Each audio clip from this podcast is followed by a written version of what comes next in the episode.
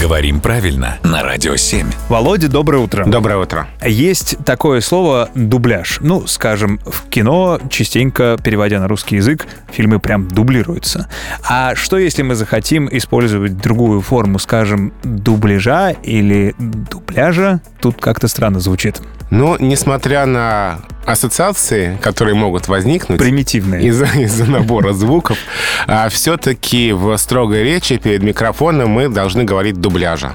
Вариант дубляжа закреплен в некоторых словарях, но он появился недавно, и он все-таки не такие же права имеет, как вариант дубляжа. То есть ударение на корне в строгой речи лучше сохранять. Равноправие дубляжу и дубляжу. Но пока это не наступило. Пока мы ходим с этими лозунгами, мы говорим дубляжу. Я нарисую плакаты. Спасибо, Володя.